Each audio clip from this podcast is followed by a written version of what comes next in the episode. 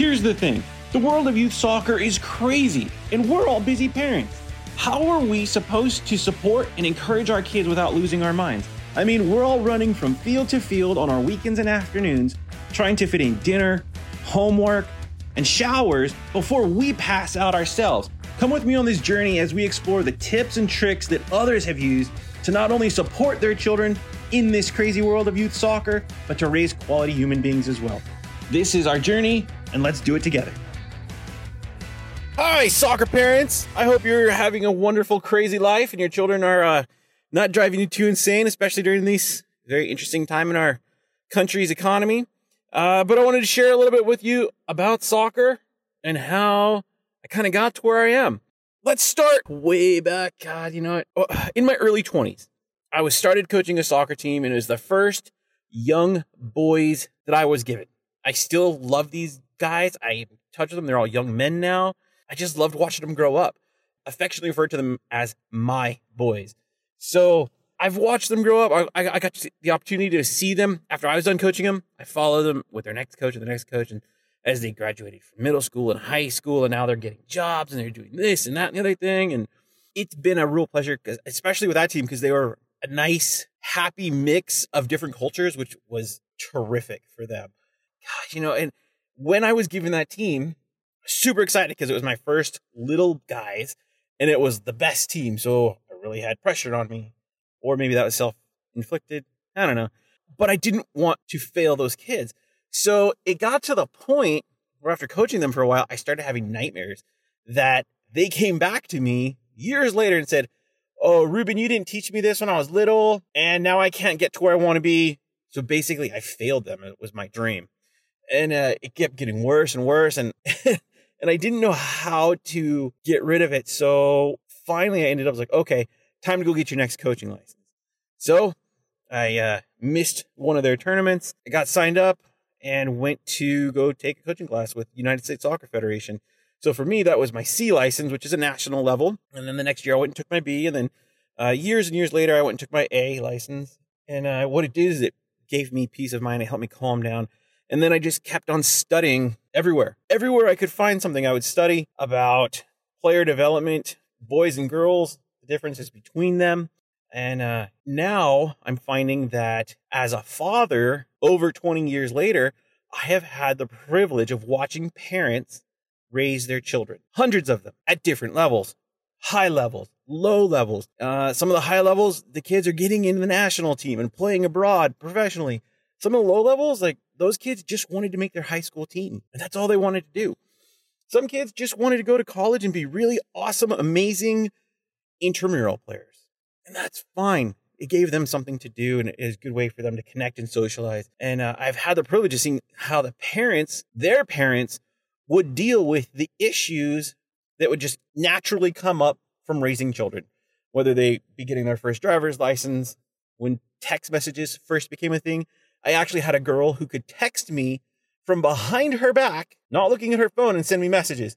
It was weird. What a skill that was. She's now a singer real cool kid.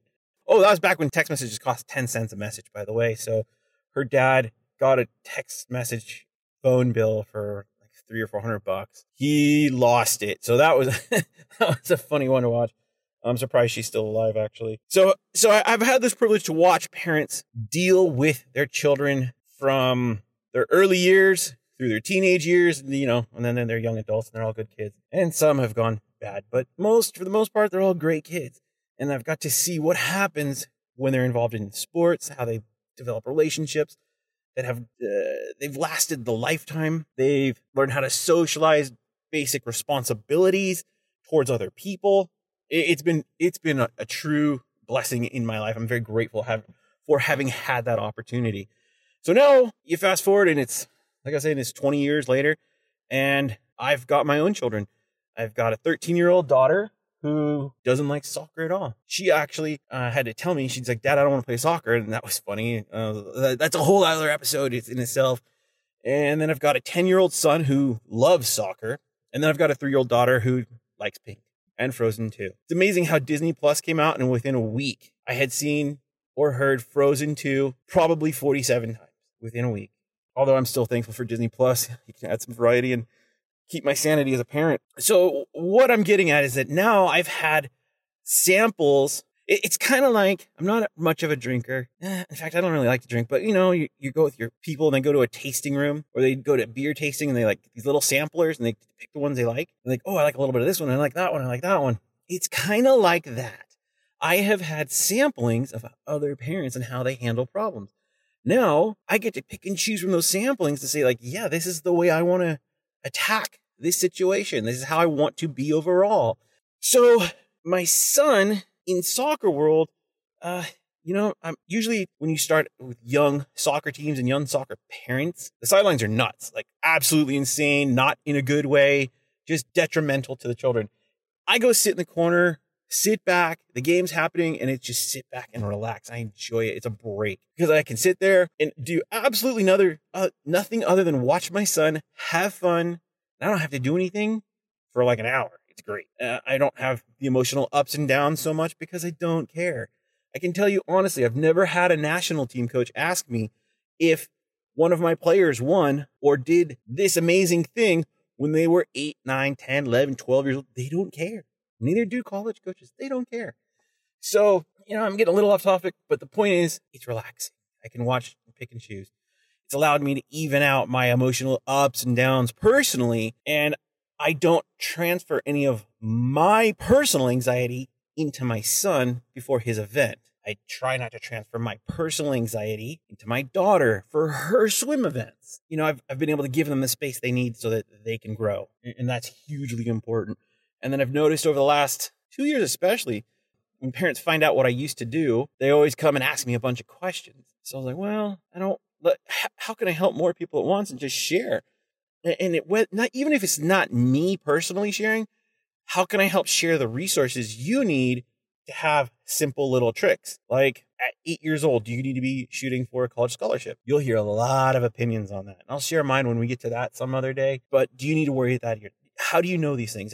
How do you find out resources? Whether or not you need to worry about these things, I can give you these tools and at least point you in the right direction if I don't personally have the answer because I know who we can call. And most of the time, they'll even pick up my phone and answer because I'm still friendly with most of them. So uh, that's super exciting. Enough stories and me babbling on today. I want to thank you so much for coming. I'm I'm super grateful. I promise I will get better at this whole podcasting thing. I'm still new. So please, please, please forgive me if I'm not 100% uh, awesome yet. I'm working on it. I promise I will deliver some amazing guest speakers and quality and resources to you all as we get this podcast going along. If you would be so kind as to leave me some comments, I, I would be grateful for it. I'll read them that way I can take them in and get some feedback and see how I can do better. Or post your questions. You you can uh, give me the questions you have, and I will give you the answers or get you the answers and connect it to who you need so you have the resources to deal with this crazy life and make sure that we get our kids handled because let's face it, they're exhausting. I love them. It's the most rewarding work that you can do. The most rewarding thing you can do is to love your children and, and, and help them. Holy cow, it is tiring. Whew. So leave me a review. I appreciate five stars more than one stars. I, I hope I can do better than one star. And uh, you have a great day. Let's go help our kids. All right. Take care. Later. Hey, it's Ruben from the Crazy Soccer Dad. Thanks for checking in again one more time. Just wanted to thank you and invite you to come check out our tips, tools, and resources page at thecrazysoccerdad.com.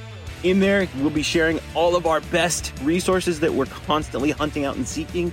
Try to save us some time, energy, and money. Come visit us, thecrazysoccerdad.com.